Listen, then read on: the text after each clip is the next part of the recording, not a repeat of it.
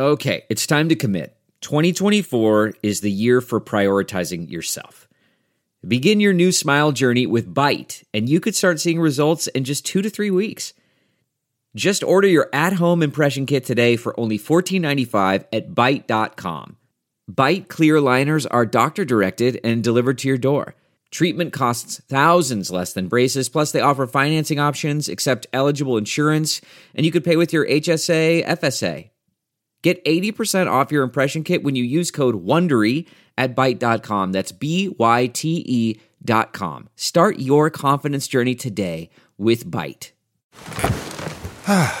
The comfort of your favorite seat is now your comfy car selling command center, thanks to Carvana. It doesn't get any better than this. Your favorite seat's the best spot in the house. Make it even better by entering your license plate or VIN and getting a real offer in minutes.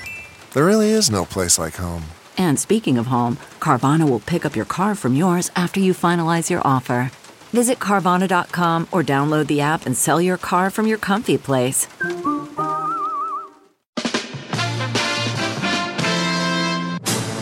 Ooh, weren't expecting that, were you? Oh, the drama of it all. That is the overture, of course, from Wicked. Welcome to Hollywood and Levine. I am Ken Levine, your podcast host. Wicked is arguably the most successful musical in the last 15 years. Over 30 million people have seen it worldwide, and it continues on Broadway for the 14th straight year. Got a great guest today, Winnie Holzman, who wrote the libretto for Wicked. Now, we're going to talk about the making of the show, the problems, the solutions, and why it is such a worldwide phenomenon. A lot of good stuff. Let's get to it. Hollywood and Levine. Most musicals are an arduous journey from start to finish. Talk a little bit about the beginning of Wicked. It began with a book. It began with a novel, right, called Wicked by the writer Gregory Maguire. And Notice how writers always give credit to other writers. Have to. Uh-huh. Have to. It's just too annoying how many times people go, and then there was the writer. Right. And it's like, but did that person have a name? Wouldn't their mother like to hear it out loud? So it really began with Stephen Schwartz before I was brought into it, um, reading this novel by Gregory Maguire and having a vision. There's no other way to put it. A, a startling vision. This is while he was on a vacation uh, in the Caribbean that he had to make a musical out of this novel. And what happened is he he contacted his lawyer right away as soon as he got back to the mainland and found out soon enough that the novel had been optioned by Universal. At the time, Mark Platt, our the the wonderful producer Mark Platt, who ended up uh, co-producing it with David Stone, our other wonderful producer. Stephen ended up contacting Mark Platt and basically making a passionate case and saying, "Please don't make this into." They were planning to make it into a movie that wasn't a musical.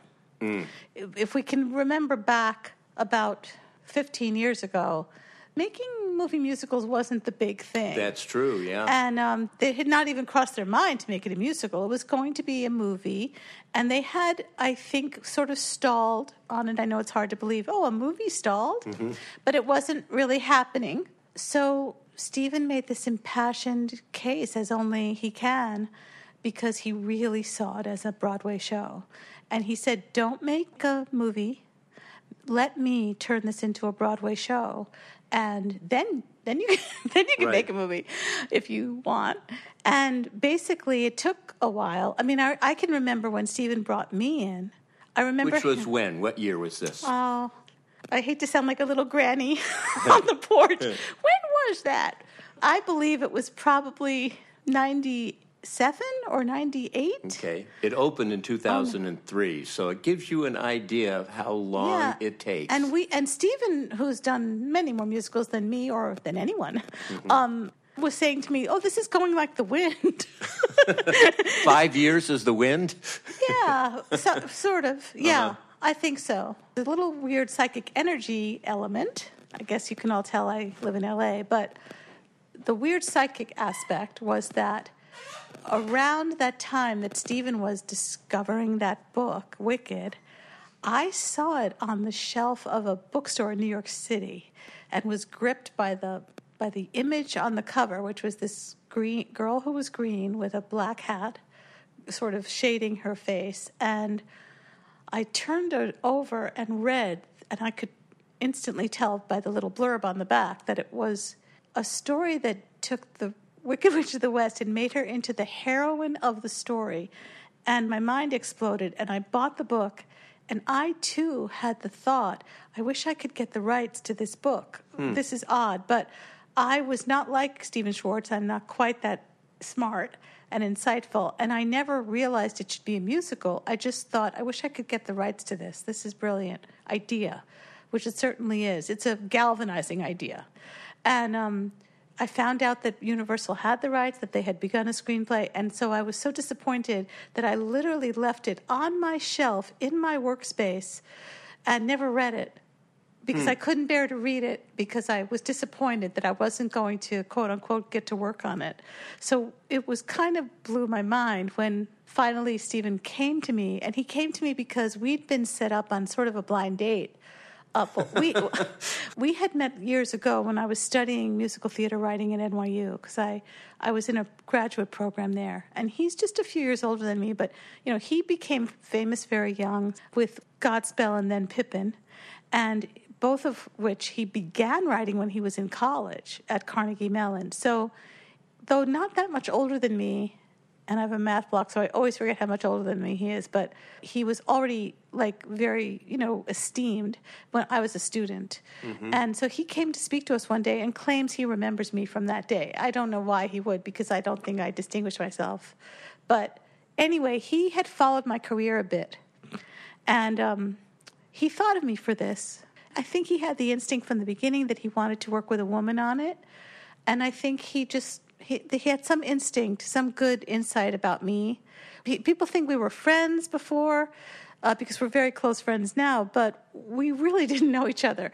But the blind date was that there was a executive uh, who's no longer uh, he's fine, but he's no longer working at Disney. But he was working at Disney then, and he brought us both to a lunch, hoping that we would maybe write an animated musical together. And over that lunch, we both started to talk about this book, Wicked. Uh, to me, I still hadn't read it out of pique, but I really, really thought the idea was genius. And we started to talk about it, leaving out the executive and not really talking about something we could really do. and then at the end of the conversation, Stephen said to me, Well, we have to put it out of our mind. I hate to depress you, but it's not available at all. I've begged and begged. And we were sort of like, Well, it was nice talking to you. And he called me, I guess, about three or four or maybe six months later. I was sitting right here because I met, I was standing, and I remember when he told me while he was calling, I had to sit down because because I got a little weak in the knees. And he said, "Well," he said, he might have even said, "You should sit down." he said, "I've convinced Universal to let me do a musical of Wicked, and I want to do it with you, and I think you should read it now." Because I had confided to him that I'd never read it. So that's how it all began. It's a big book. It's- and, it's right over there. And there's a, a lot of subplots and things. Have you, have you read it? uh, I a long time ago. Yeah, it's, yeah. it's from the time we began working together on it, which which when I say began, it began with a lot of discussion. He he actually lives in Connecticut and I live here, here in LA. So the beginning of our collaboration was mostly phone calls, long phone calls, and then whenever he was out here or whenever I would come east, we would always get together. But we would have these long talks, and I think it was just a very natural, organic thing of like, we felt that the idea was the musical. This idea, A, that the Wicked Witch of the West was going to be the heroine of the story, mm-hmm. and that the idea that you, the public, you, the audience, don't know the true story of what happened in Oz, and you don't know her. In fact, you don't even know her name. She's just known as the Wicked Witch of the West. You don't even know her name. That, that idea that Gregory came up with, that she had a childhood, that she was a heroine. This is an amazing, like I said, kind of thrilling idea. We didn't want to worry about the details of the plot that Gregory had crafted because we didn't ever think that that detailed plot that he had crafted was going to fit on a stage right. And it was very detailed. very detailed and very if i may say what's that word for meandering that sounds better where it's like you know it's like the kind of story where this happens and then that happens and then this happens and then that happens and it's not as much a domino as you would want for a Right. play or a musical it's more discursive you know so there were certain things that just literally we were going to you know he's an incredible writer obviously gregory maguire and a great person and from the time that we started to really really get serious about making it we I say we, but it was Stephen. Stephen went to see him and said, "If we do this, we we need your blessing to do with it what we wish, mm-hmm. and we want to please you. I mean, we- we want you to like it, but it's going to be its own thing." And thank God he was okay with that. And that's the basis on which we did the, the musical because we always knew it wasn't going to be something where you could just take the novel and, and stick it on the stage. But we always did also say to each other, we wanted the musical to be somewhat novelistic, and that might sound highfalutin, but just in the sense of we wanted it to feel at the end that you'd been on a real journey with these two young women, that you'd known them from the time they were young to when they got a little more mature and seasoned, and that you'd really seen them go through in a novelty way. You'd seen It's a real saga, real journey. yeah, yeah. you'd seen a saga exactly, and also in you know Gregory had this brilliant idea that he did in the novel where he put the Wicked Witch of the West and Glinda the Good Witch together as roommates in college. Mm-hmm. I mean, literally, and Stephen has said this a million times publicly, and I guess I probably have too. But so excuse me if anyone's bored. But um, there are so many times when we've when when we were working on it, when we were writing it, and people would go like, "What are you working on?" If you just said to people, say at a cocktail party, "We're working on this musical. It's about the Wicked Witch of the West. There are things about her you don't. Turns out you don't know."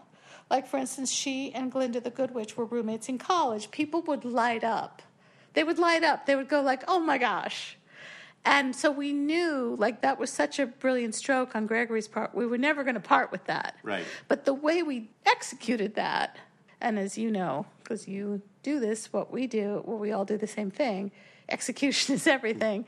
The way we executed it was different than how Gregory executed it because it was, it was not a novel. It was going to be put on stage. One of my favorite characters was the professor that was an animal. The goat. Yeah. Yeah, I mean, Dr. Dillamond. Uh-huh. And that is in Gregory's book. Mm-hmm. But of course, we shifted that as well. I mean, the way he's presented in the book is different. Great metaphor. Oh my God, the scapegoat. Mm-hmm. Yeah. Well, you know, there's so much in Gregory's book that infused into our. In other words, in a literal sense, we didn't take his plot. But for instance, his work, you know, the Wicked novel is very political. And we wanted our show to make, in a sense, a political. Uh, to say a statement sounds so, in a way, deadening, but we wanted it to have a political content. But Stephen Schwartz and I are just two very specific personalities, and we have very specific things we like and don't like. And our show, just by necessity, because of who we are, was going to be sort of lighter and frothier than his novel, which is actually quite dark. It is. And there's all these, I think, you know, excuse me, parents, but eight to 10 year old girls who go to our show who then buy the novel, and the novel is not for an eight or 10 year old girl. It's barely for a 13 year old girl.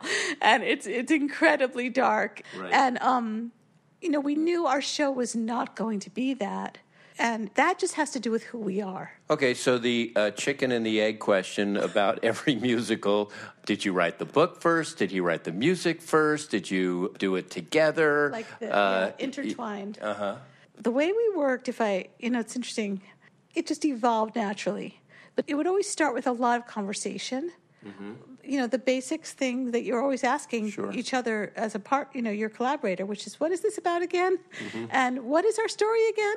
And who mm-hmm. are these people again? I completely forget because I'm a writer and I have amnesia. and then you have to keep telling yourself the story. And how are you going to obviously tell it the most elegantly? And um, I think the way it really, really started was Stephen had been thinking about doing this for at least a year or two before he got the permission from Mark Platt um, and from Gregory and from Universal. So he formed some strong ideas in his head, and one of them had to do with how the show would begin, what the end of the first act would be, and how it would end. So those are tent poles So we never really varied from those images that he had, but we used them almost, they felt, well, I shouldn't say that because uh, the beginning of our show changed many, many times. Like, it took us a long time to understand that the show would begin the way it begins because I had all kinds of other stuff uh, that I had to just get out of my system. What do you mean? Because musicals, how they begin is just so so, key. Yes. And oftentimes you see this where beginnings change. Yes, we changed it many, Uh, what, many times. What was lacking and what was the final key that actually made the beginning work? This is the very beginning. I was playing with the idea of a press conference where Dorothy and the Tin Woodsman and the Cowardly Lion and the Scarecrow were all being interviewed at a press conference. Now I can't remember why that seemed like such a great idea, but uh, honestly, it did at the time. You know, back then, this is so long ago. You know what was going on in the news? It was all about Monica Lewinsky. And there, Oh, I miss those days. Yes, a return to innocence. Why can't it be those simpler times when all we were worried about was a fucking blowjob? um, it was really the start of that kind of 24 hour news, you know, s- Cycle, right. that was sort of gripping you with an iron grip. And I think that's part of the reason I came up with that. And then I shifted from that to Madame Morrible. People will remember who know the show that she ends up being the, the wizard's press secretary. Spoiler alert! If you haven't seen Wicked, which has been which is now in its happiest thirteenth year, uh, don't listen to, to some of this. But she, as the wizard's press secretary, was going to sort of begin almost making a press statement about the death of the witch, and then these things happen, as you know, in such an organic way sometimes. It had to do with Kristin Chenoweth. It had to do with the fact that we really wanted Kristin to play Glinda. And Kristin was and is a star. And even back then, but pre Wicked, she was still quite a star. She'd won a Tony and she was magical. she had her own sitcom, which I directed. That's right. Oh my God, small world. Well, we wanted her. And as you know, when you really want someone, and this is a person who gets offers and can pick and choose a bit, you have to make the part something they'd like to do. And it isn't called good. She was going to be playing the other witch, the good witch, not the wicked one who's in the title. So that was uppermost in my mind. That was part, I wouldn't say uppermost, that was part of the ingredients in my mind. So I was looking for things to give to her, but also she's a genius. And suddenly it was like, I can't remember the date that it happened, but I started to realize, oh, wait, shh, Glinda starts the show. I mean, we have the monkeys, which might have been invented by Joe Mantello. The monkeys, you know, raise the curtain mm-hmm. and are, you know, leaping around in excitement. And then this, the music starts and there's this burst of energy. It's a celebration throughout Oz, and the the uh, the ensemble is singing. But what really starts the show is Glinda appears in a bubble and waves to everybody and addresses, you know, Oz and us. So, in other words, if you think about it, it's not so different. I knew I wanted somebody to address the audience and inform them of what had just happened. See what I mean? But who was going to do that and who was the right person to do that? The right character. Well, once we realized it was Glinda, of course it made so much sense because then it's Glinda remembering how it all started mm-hmm. and Glinda taking us through the story. And it was always going to be the whole one of the big themes of Wicked is that you think you know a story, but there's so much more to the story. You know, because the whole idea is we're taking this fabled, famous story, The Wizard of Oz, we're turning it in another, in another direction and we're going, look at it this way.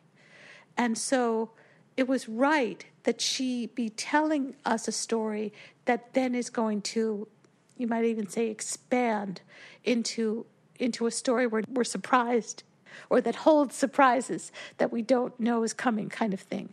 You know, because when she first starts, she's speaking in this very factual way, like a news conference. She gives like a death report, the way Christiane Amanpour would. Like, this is what happened, and this was the date. She says, you know, a bucket of water thrown by a female child. It's all very factual. It sort of gives it a reality, too.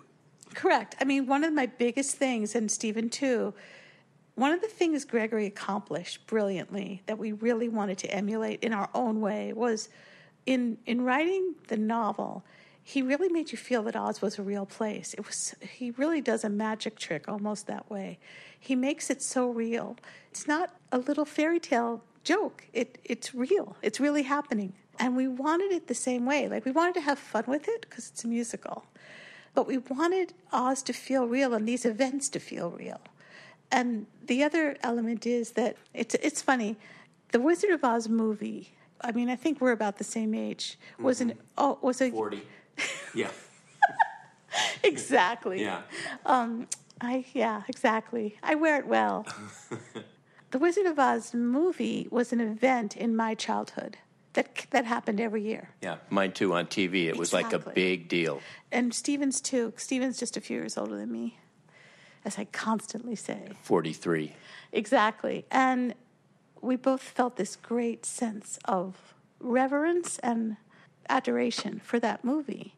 And so one of the biggest things in our mind was became very clear to both of us that the movie had to be respected the way you would respect a great work of art.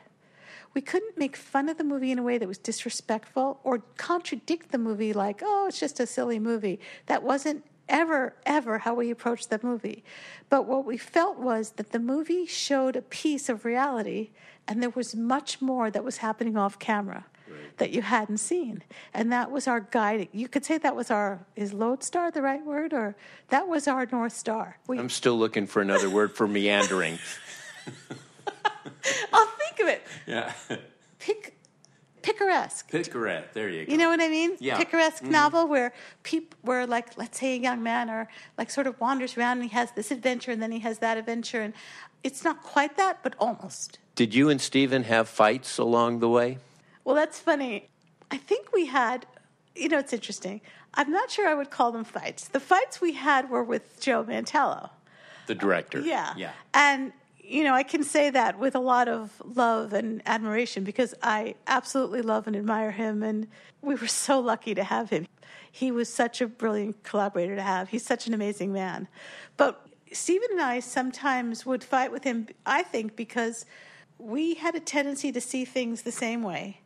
And Joe, which is very, you know, it made the show better, let's face it. He had other things he saw, and sometimes that was, we would really just jump up and down and go, oh, of course. And other times we would sort of dig in our heels. But I think in the end, what happened, like I'm saying, is that the fights actually made the show just 10 times better. One great thing about Joe and about, I think, Stephen and I, if I can say that, is we all really wanted just the best show. You know, we really wanted to put the show first the way you would put the child 1st mm-hmm. And it was like, whatever would make the show best, we finally did want.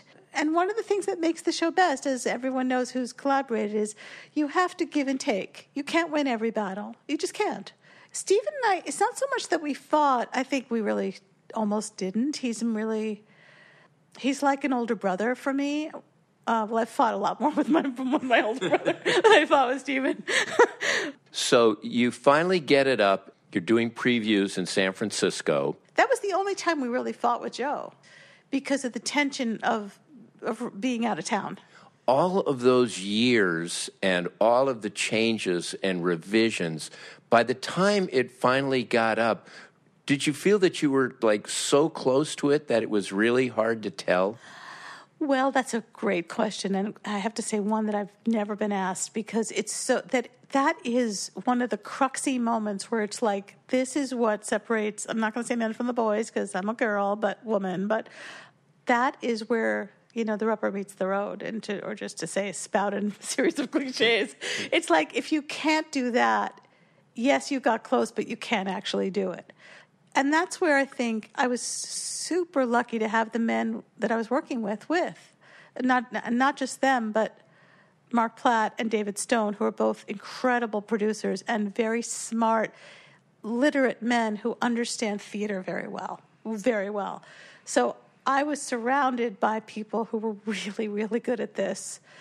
Stephen's forgotten more about musicals than most people will ever learn. He just is a fount of deep intrinsic understanding. But you're right, you lose your way. It, it's overwhelming. And especially, we were rewriting pretty much every day. Mm-hmm. I mean, people may not believe or realize that, but there were places in the show, and they were all in the beginning. We had the opposite of what most people have. If you have book trouble, you got second act problems where the first part of the show is great, it delivers, and then somehow you lose your way, and the second act never comes together. We had the opposite. We had an incredible, if I may say that about something I wrote or co wrote, we had a second act that was like a fucking freight train that just went and it was it was lean and mean and it had a great ending and we had a great ending to the first act but the beginning of the first act was stumbly and not graceful and not efficient and not elegant and of course you're sitting there in the theater and you're watching people and they're starting to look bored because it's like where's this going there it's meandering i'll use that word again and I only have so many words like so I just use them again and again and I just drive them into the ground. So it was so I mean I'm getting nervous even talking about it again. Is you ha- first of all you have to stay open-minded. You can't close your mind and go it's this way and it was ever thus and it was written in the Bible this way and it has to be this way. You just can't. You have to open your mind and listen to what your collaborators are suggesting and f- ask yourself you know, just sit in that theater and ask yourself, what do I want to have happen now? And sometimes, as you know, it's these very subtle things where, you know, one line from one character sets that character early, and then you use what you've already got, and it just people see it in a new light. Right. Because you've set them up properly, and everything is set up. Let's face it, everything is set up and payoff, set up and payoff. Mm-hmm. But you want to be doing it in an elegant, you know, hopefully not cloddy, not obvious way. Well, you guys did a very smart thing after the run was over in San Francisco. You allotted yourself like three months Yeah, so that you really had the opportunity to step back and do the work. That's Stephen Schwartz's wisdom. That was in his deal. Mm. He would not proceed with out of town unless we had that written in. It was very costly for the producers. I mean, in retrospect, Made the show. made the Yeah. show made the show literally because what happened was you're asking such smart questions because what happened was yes we made some cosmetic changes in san francisco. Like i said we were frantically rewriting. We were. But as you know there were so many things where joe says we can't change that. We need that time for the set change. Or we can't you know there were so many things you can't address. Right. or you know the poor actors they're doing their best. They can't get a completely new play every night. And there were so many technical reasons mostly about scenery and costumes or even how much space there was backstage. So what you had to do is change what you could but the show got fixed so to speak in that quiet reflective time when it was closed in san francisco. He and i immediately got together in connecticut. I remember i probably lived there for a while. I think I lived in his house for a while. I've blocked a lot of this out. but um, we knew we were going to go into rehearsal, I think in late August, something like that. And we had the summer. And we had stored up understandings of what we thought wasn't working. And let's face it, a big thing that wasn't working was time. The first act was just too long. It just took too long to get to the Emerald City. Because once you're in the Emerald City, Things are cooking. things are cooking, and we know we've got our exciting end to the first act, which Joe made thrilling, and which Idina made thrilling. I mean, once you got there, you knew what you had, but you couldn't exhaust the audience so that they're going, well, yeah, that was cool, but oh my God, I'm so tired. Hmm. You know, because it took so long to get there. So we had to find cuts, but we also had to find ways to say the same thing but more efficiently and to have things be more elegant. You know, it's funny, I did this thing recently. We were on a panel somewhere together, he and I, for the Dramatist Guild, and I found an original outline. Mm. I showed Stephen when we were sitting on the panel.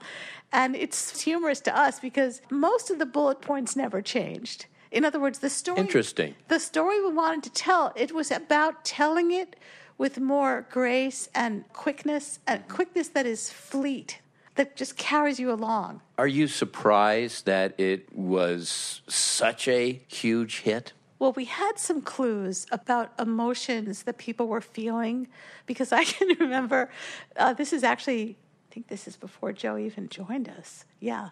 We had an early reading at Universal, like in a big, you know, one of their big sound stages, where we invited some friends.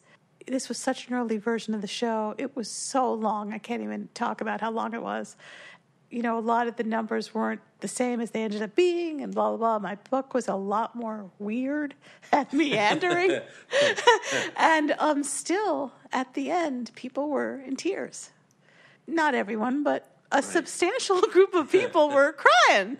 And, and I remember feeling this thrill go through me, you know, because I knew how much work was I mean nobody really knows how much work is ahead because if you knew you would just kill yourself.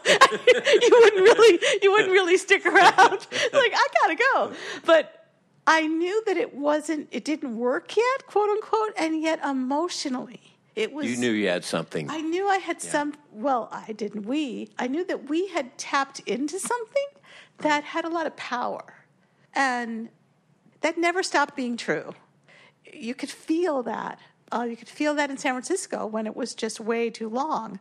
But still, I just was with him last week, Stephen, and uh, we were laughing about something where uh, we've never forgotten this, where we had been arguing about about rewriting stuff with Joe, and we had been having a very difficult day, and we were, I think, in like the second preview, something like that.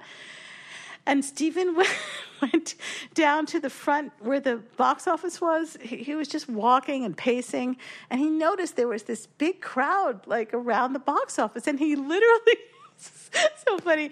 He literally had the thought, I wonder if a brick fell from the building and knocked someone unconscious because he couldn't understand why there'd be such a crowd gathered around the theater. his first thought, we're both so Jewish, his first thought was that somebody had been injured.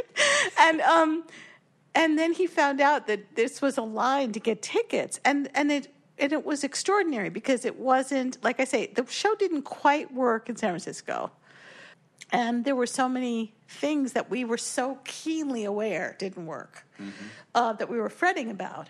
So to see the reaction that it was having, which was simply word of mouth. Right, because all you can see are the problems. Oh my God. It was just yeah. literally a medley of problems. Right. exactly. But that's how I am with pretty much everything I'm involved with until those lovely little reprieve moments where you're able to look at something and go, oh, wow, I really love this. Uh-huh. But that's not the constant feeling, or you wouldn't really be motivated to make it better and better. A lot of mothers and daughters go to the show. What theme do you think causes this bond between mothers and daughters?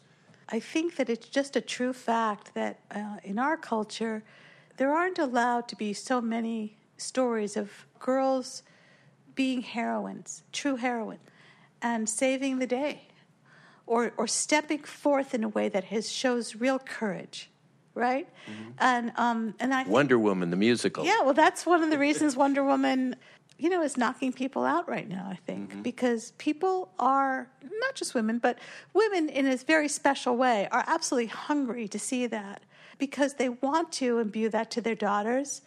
You know, let's face it, um, most women I mean, I don't want to sound like an idiot because most people, you know, face a lot of obstacles and are brave in their lives. I mean, I think it's just a hard thing to be a human and to live up to, you know, your own life, to face up to your own challenges. But it's just hard when you over and over again don't see girls doing that. Mm-hmm. And I think we had this very special thing, which I didn't do it on purpose, it just happened and as I was saying, a lot of it had to do with Kristin because we really wanted Kristin, like I say, and Kristin's part was so much smaller at one mm-hmm. time. And, you know, you have a Ferrari. And it's like going, well, I have a Ferrari, but I'm just going to keep it in the garage. Right, take it to the store. Yeah, yeah. I'm going to take it yeah. to the store and back. Yeah. I mean, you had to give her stuff and you had to show her off, let her shine. It's very funny in it, too. Well, both of those women, Idina and Kristin, we were so thrilled with. And what we literally did, and I've said this before, is we literally tailored the parts to those women almost the way you would a costume so that it fit them perfectly. But The perfect shade of green for Idina. yeah, but I mean, you wanted them to, we wanted them very much to shine. We wanted to show how unique both of them were. And we did that in every way. The way the way Stephen wrote music for them both was very much geared to their vocal instruments, hmm. their respective instruments. And with me, what they could pull off on stage, what what made them shine on stage, either comedically or whatever, that's what I was always looking for. But what's interesting to me is I can remember after it first was a hit, when we started to realize, oh, you know, it's really it's really a hit uh, on Broadway. I can remember so many times him he and I looking at each other going, how are other women going to play these parts because we had mm-hmm. so tailored it to these women.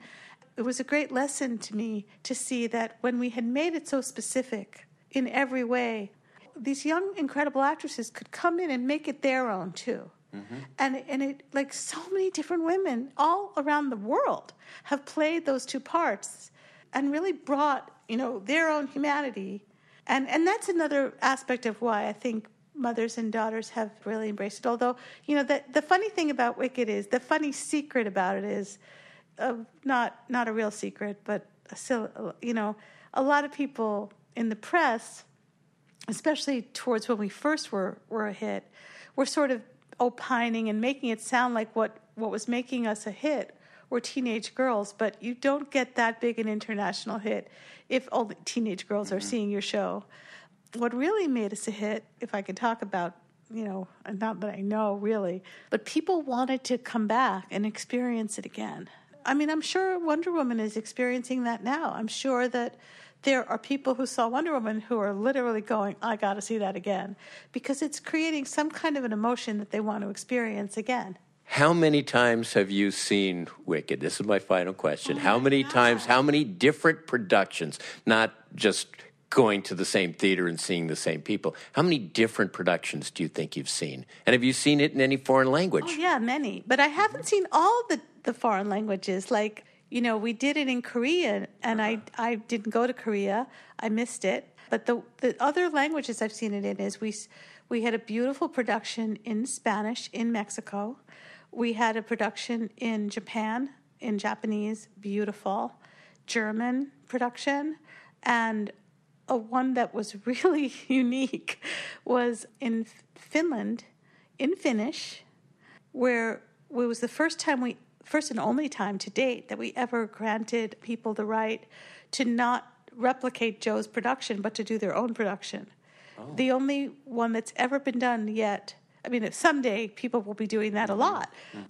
but the only one that's ever been done so far was done in Finland, and we, but Stephen and I went and and conferred with the director and went and saw it. It was fascinating just to see someone else interpret it, and also to hear it in Finnish.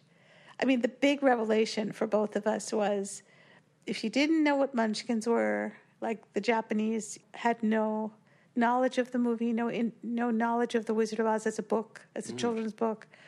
If you didn't know what munchkins were, if you didn't know what the Wizard of Oz was, or the Yellow Brick Road was, it doesn't seem to matter because you get caught up in the story of these two young women and their friendship and how they have to decide to stand up to to, to speak truth to power basically. It's really a story of two young women speaking truth to power. And um, the biggest thing has been that that's what's communicated itself through all these different cultures. So turns out you don't need to know the movie Well, congratulations. It's an amazing show. And uh, I mean, for five years, you and I would be getting lunch, and I'd say, What are you doing? And it's like, Oh, we're going to have another reading, and uh, I'm going back in the fall. We have another workshop. And, it's like, and when it finally came together, it's like, Oh my God, they're actually doing this. So, congratulations. I think you did it pretty well. thank you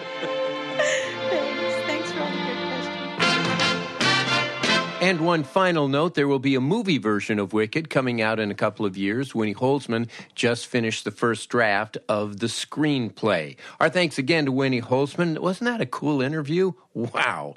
Anyway, that's going to do it for this episode. In the weeks to come, my stand up debut and the reading of the pilot that I co wrote with David Isaacs. Any questions or comments? Well, you can just email me anytime at hollywoodlevine at outlook.com. Again, that's hollywoodlevine at outlook.com. And you can follow me on Twitter at Ken Levine. Thanks so much, as always, to Adam and Susie Meister Butler, to Howard Hoffman and John Wolford, and to you for listening and making this podcast popular. We'll see you next week. Bye bye. Hollywood and Levine.